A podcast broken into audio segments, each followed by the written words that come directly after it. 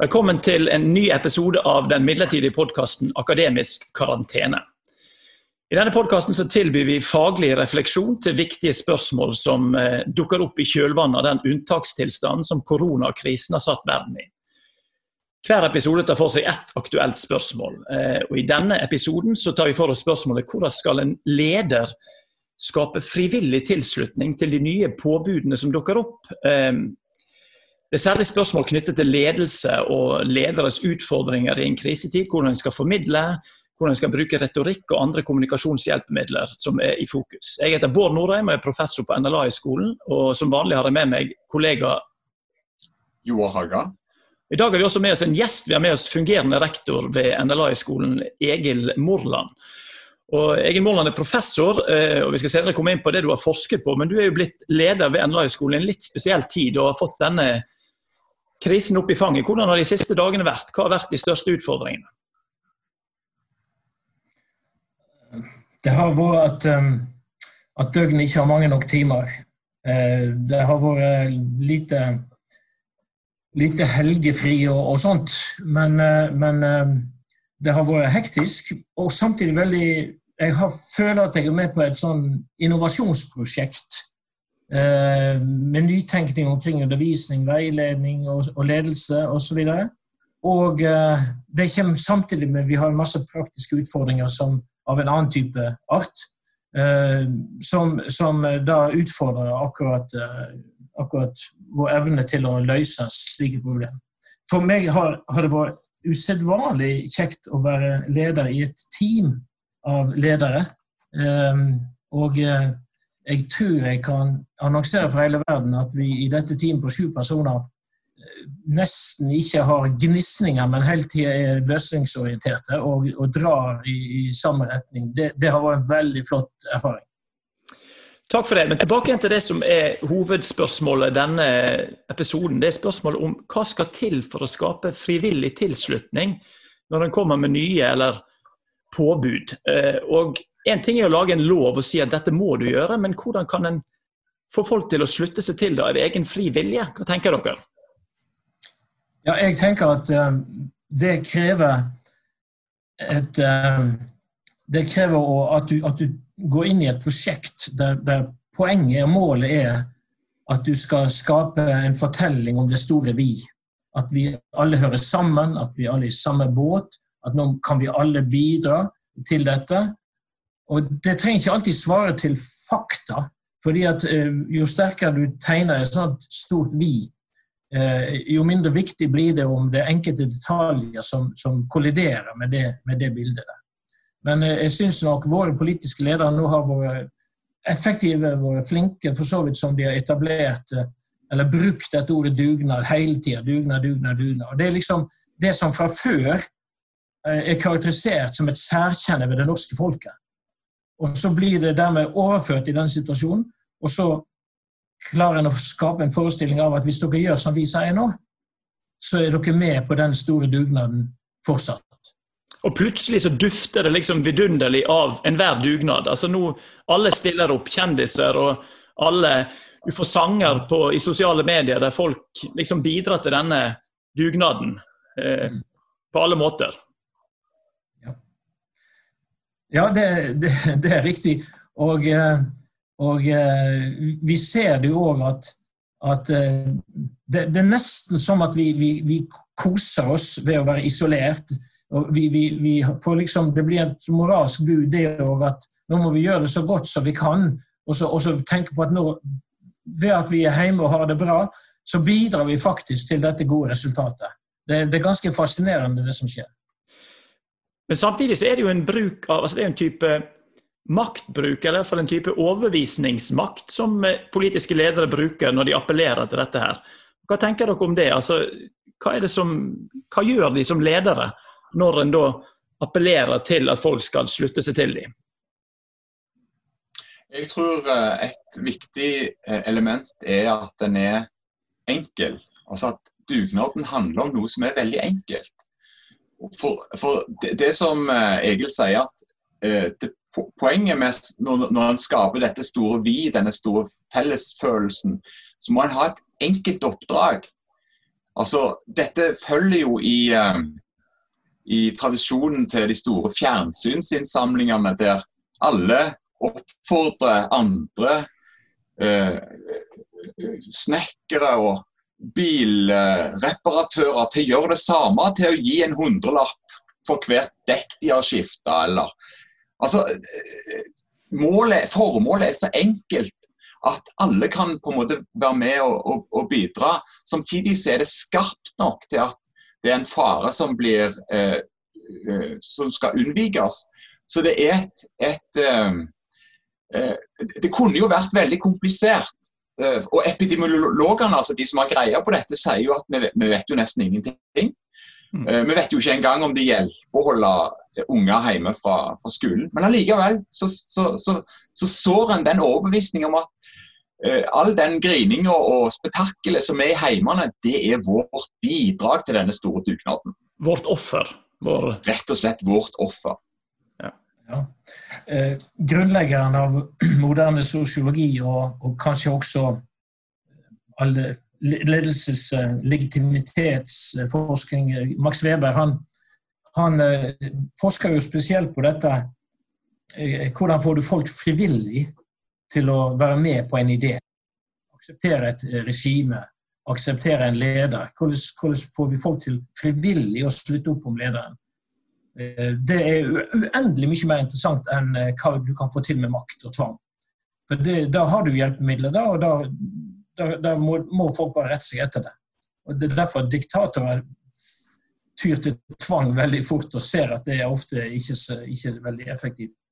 Men, men eh, jeg, jeg syns nok at det som, vi, det som, skjer nå i denne tida hos oss, det, er, det kan vi kombinere med, med Max Weber sine sine, sine teorier og, og, det som moderne ledelsesfilosofi snakker om transformasjonsledelse. Det, det, det, er det som eh, egentlig ligger i den kjasmatiske ledelsen i hans, hans figurer. Da. Men eh, den type ledelse består jo egentlig i at de ideer, vyer, visjoner som jeg har, de klarer jeg å formidle og, sånn at de flytter inn i ditt hode. Og når mange nok uh, opplever den prosessen der, så, så, tenker de det er ikke nødvendigvis lederen sine tanker eller ideer, dette. Det er mine, og jeg brenner for dem. Jeg syns dette er fantastisk. Jeg får bidra til at dette blir realisert. Det, eh, det syns jeg er fascinerende i disse dager. For jeg tror, jeg, jeg tror vi på enkelte punkt vil se at, at det begynner å skurre nå frem mot påske og, og, og, og skiføre i fjellet eh, om hvorvidt denne frivillige entusiasmen eh, vil bestå. Ja, eh, det, det, det, er et veldig interessant uh, spørsmål. Altså, når dette skal prøves altså, det, det, fungerer på godværsdager, men, men, når det begynner å røyne på, vil det da holde? Og Det er jo ofte det som, som uh, uh, et, denne type ledelse da skal prøves på det er, ikke, det er, jo ikke, de to første dagene etter ungene har kommet hjem fra skolen.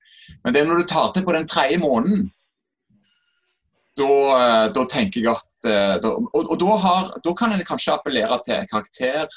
Um, at folks Nå skal vi se hva nordmenn er lagd av, f.eks. Det kan kanskje være en, en mulig appell. Um, men, men det, er jo, er jo ting som tyder på at vi, er jo ikke nødvendigvis villige til å, til å ofre vår, våre liv for dette. Det, det tror jeg uh, At det, det, heter som i, som i, uh, i, i federlandssangen uh, at for dets fred slå leir, da vil vi nok helst inn i teltet enn å, å stå og kjempe i, i vær og vind, tror jeg. Altså, så, så det er et interessant punkt som dette skal prøves på, nemlig når det bryter på. Ja, og det, interessante har jo vært den voldsomme lojaliteten. altså Når Bent Høie som helseminister skiftet strategi, eller først antydet at det var ikke noe grunn til å stenge skolen, og så 24 timer senere sa at en stengte skoler, så har du fått en voldsom lojalitet de første ukene både til det og ikke minst denne nye moralismen knyttet til hyttepåbudet og, og hvordan folk skal oppføre seg ute, som da er, er tegnet inn i og det tror jeg er viktig, at det er tegnet inn i en fortelling om noe større. Ikke bare et større vi, men det handler om solidaritet. Det handler om omsorg for de som er svakere stilt. Så, så der liksom har en eh, Det som du sa i starten, Jo, det er en enkel sak, men det er også en større sak. Altså, her gir vi oss hen til et formål som er mye større enn å bare begrense denne pandemien. Men det handler nemlig om hvem vi er som samfunn. Eh, og Hvor lenge en kan spille den fortellingen, det blir jo det interessante for lederne. Hvordan kan en dra på det? Hvordan kan en eh, komme inn i hjertene og hodene til folk gjennom transformasjonsledelse, gjennom en karismatisk autoritet, som Weber snakker om, eh, med det som da ikke er tvangspålagt, men som da er den eh, frivillig, lagt opp til at folk kan slutte seg til frivillig. Men, men da skal det jo også kanskje avsløre seg litt mer hva verdier som ligger under all denne retorikken, alle disse frivillige påbudene, for å si det sånn. Eh, altså, hva er det som motiverer oss til å følge disse, disse påbudene, disse reglene som vi er pålagt? Eh, er det f.eks. omsorg for de svake? Eh, I så fall, hvis det hadde vært 100 det, så kan vi si at det er en genuin kristen idé. At et, et, men, et menneske på, som er høyt oppe i alderdommen, er skrøpelig og syk, de har bruk for mer vern enn en som er, en som er frisk og ørig. Men eh, jeg er altså ikke overbevist om at det er hele historien her. Jeg, jeg, tror at det i vårt samfunn, som er så uendelig rikt og godt på, på materielle ting, eh, også er en veldig stor frykt for døden. Jeg tror faktisk det er grunnen til at eh, løssalgsavisene kan ha opptil fire-fem oppslag for, for, for veka i hvordan du forlenger livet ditt med én måned, f.eks eh, svære oppslag om Det viser seg at disse undersøkelsene viser at du kan leve tre uker lenger. Altså, det, det, er, en, det er en, en, frykt for døden som ligger bak her òg. Eh, og, og her er han ikke helt Han er litt diffus også, ikke sant? Han, rammer jo blindt. Vi vet ikke hvordan, hvordan dette smitter, vi vet ikke hva som skjer. og alt mulig sånt. Og Derfor går vi med på ganske ekstreme forholdsregler. Eh, og så, så, må vi telle opp etterpå liksom, kostnadene med dette her. Mm. Om 200 000 blir arbeidsledige, om 1000 familier mister sin økonomi og ryggrad, og hvis folk blir syke eh, og, og, dør av andre grunner enn epidemien, ja, så er jo det en kostnad med, med hele greia òg.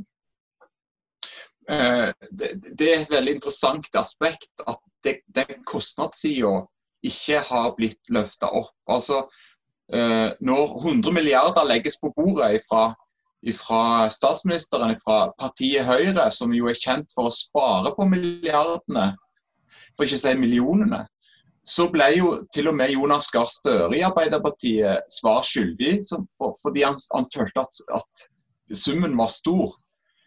Og det er klart, Dette legger vi på bordet. og er, altså, vi, er villige til å stille opp med enorme ressurser og kostnader på lang sikt som vi ikke har oversikt over. Og Vi har heller ikke drøfta om dette gir saksvarende um, uttelling. Uh, når, når, denne loven, som, uh, altså unntakslovgivningen altså, som gir regjeringen vidtgående fullmakter, ble drøfta, så ble det gjort i hemmelighet. Og Det er jo et aspekt ved, ved det demokratiske system som vi jo har forsøkt å, å fortrenge. Da. Altså, det er en arv fra enevoldstiden å ha geheime råder, altså ha hemmelighold i byråkratiet. Og Grunnen til det er jo fordi at makten, når den viser seg i sin, i sin, uh, i sin mest grelle skikkelse, så dras den bort fra folket fordi lyset blir for sterkt, så å si.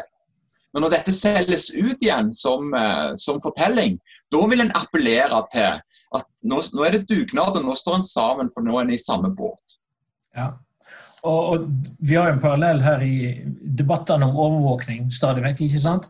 Der folk har en tendens til å si det at uh, bare de tar de skikkelige bad guys, med dette her så tåler jeg veldig mye, ja. inkludert personlig frihet. Ja.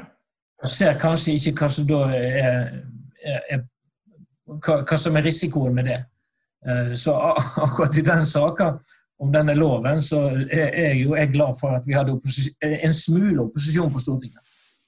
Men den opposisjonen var jo, var jo taus. De, de forhandla jo i taushet. Og, det, og denne, denne, denne, denne, geniale evnen som når, der, når virkelig de, de, de, tyngste premissene for hvordan styring skal skje, trekkes bort. Det er et interessant fenomen. og Det sier noe om ledelsesutfordringen uh, her. At du skal det er forskjell på frelsesmøter og hellighetsmøter, som en sier i Frelsesarmeen. Nemlig, Det er én ting på hvordan du presenterer saken utad, noe annet er det hvordan du forhandler det innad. Og Derfor så tror jeg det er veldig viktig å være obs på hvordan dette blir solgt ut, og at det er noe annet enn det som er den, si, den reelle eh, maktorientering som skjer innad. Det er interessant, En interessant ting med dette dugnadsmotivet er jo at dugnad kombinerer jo på en måte dette elementet både av tvang og frivillig tilslutning. Altså for Det finnes en viss sånn sosial tvang knyttet til en dugnad. at det er En viss sosial skam hvis du ikke stiller opp. Samtidig så er det i prinsippet frivillig. Eh, og Det interessante nå å følge, tenker jeg, helt på tampen av denne episoden, blir jo da eh, altså Et siste spørsmål til dere. Hva, hva grenser finnes det for politiske lederes appell til dette. Altså, hva, de kler seg jo en viss type gevanter. Altså vi, eh, hos oss eh, I vår forskning har vi snakket om det at en leder kan bruke fra sin retoriske garderobe. Og Hva grenser står en overfor når en skal formidle som leder? Hva kan en ta på seg av klær? Hva kan en Høyre-leder kle seg i når en skal appellere til dugnad? Hva kan opposisjonslederen Jonas Gahr Støre eller andre ledere, næringslivsledere, bedriftsledere, ledere i idrettslag, andre, kjendiser Eh, når de appellerer til denne her eh, rare tingen som dugnad er. Eh, jeg tror for, fordelen med å være eh, på alle måter en stor statsminister, er at da er rommet for eh, hva slags klær en kan ha på seg rent retorisk, er rett og slett større. Jeg tror det, det er rett og slett Det, det henger i hop med moderlighets eh, så å si, den, den, den, kroppslige moderlighet som vår statsminister utstråler, gjør henne at du kan ha en større fleksibilitet i forhold til de talemetaforer som hun benytter seg av. Det er vanskeligere for en tynn, en, en tynn mann som er litt skarp og streng, til, til å være så romslig i metaforene som uh, vår statsminister. Så Dermed har hun altså et større spillerom i en forstand da, i forhold til sin retoriske garderobe akkurat i dette tilfellet. Men Egil, hva tenker du? Ja, altså jeg, vi, har jo, vi, har jo, sagt hjemme hos oss at, uh, at statsministeren framstår litt som mormor de åtte ungene.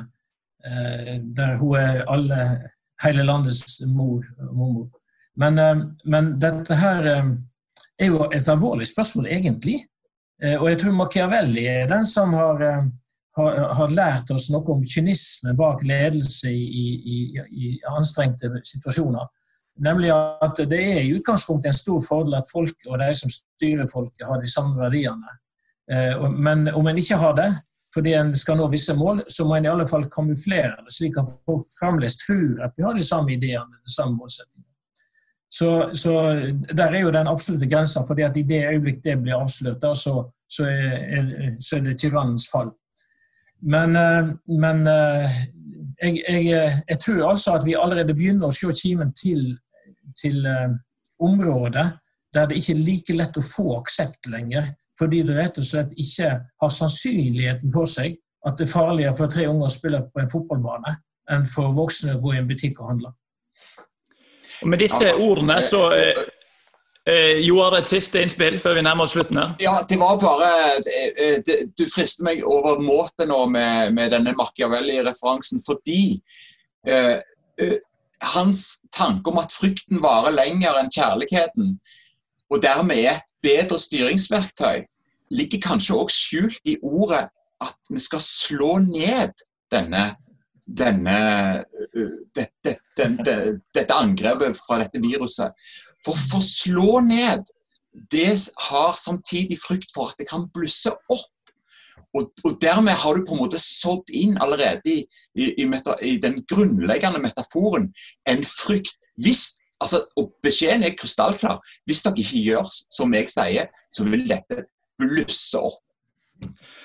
Ja. Uansett, eh, både for oppmerksomme lyttere av denne podkasten og folk som lytter til eh, politiske ledere i vårt eget land og andre land, så er det lurt å følge med på hva metaforer og uttrykk som blir brukt, og hvordan en framstår i denne ekstraordinære tiden, for å se hva virkemidlene en tar i bruk for å skape frivillig tilslutning hos de som lytter.